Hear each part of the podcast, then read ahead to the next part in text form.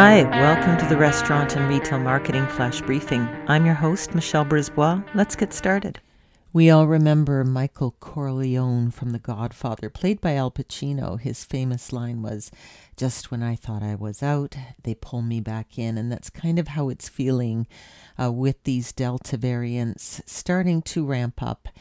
And many businesses are saying, Nope, not doing it, can't close again. I will be gone if I do, which is prompting many companies to take a very hard line around vaccinations.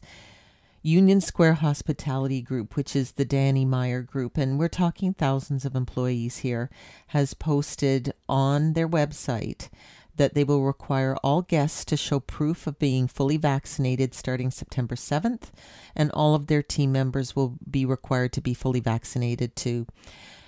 We had hoped to kind of hobble through, just kind of do our thing, let everybody do what they thought was right, but the dividing lines are being drawn uh, harder and faster um, as the variant spreads. And it becomes clear from the data that um, two vaccinations, being fully vaccinated, has definitely puts you in a much stronger position than being unvaccinated.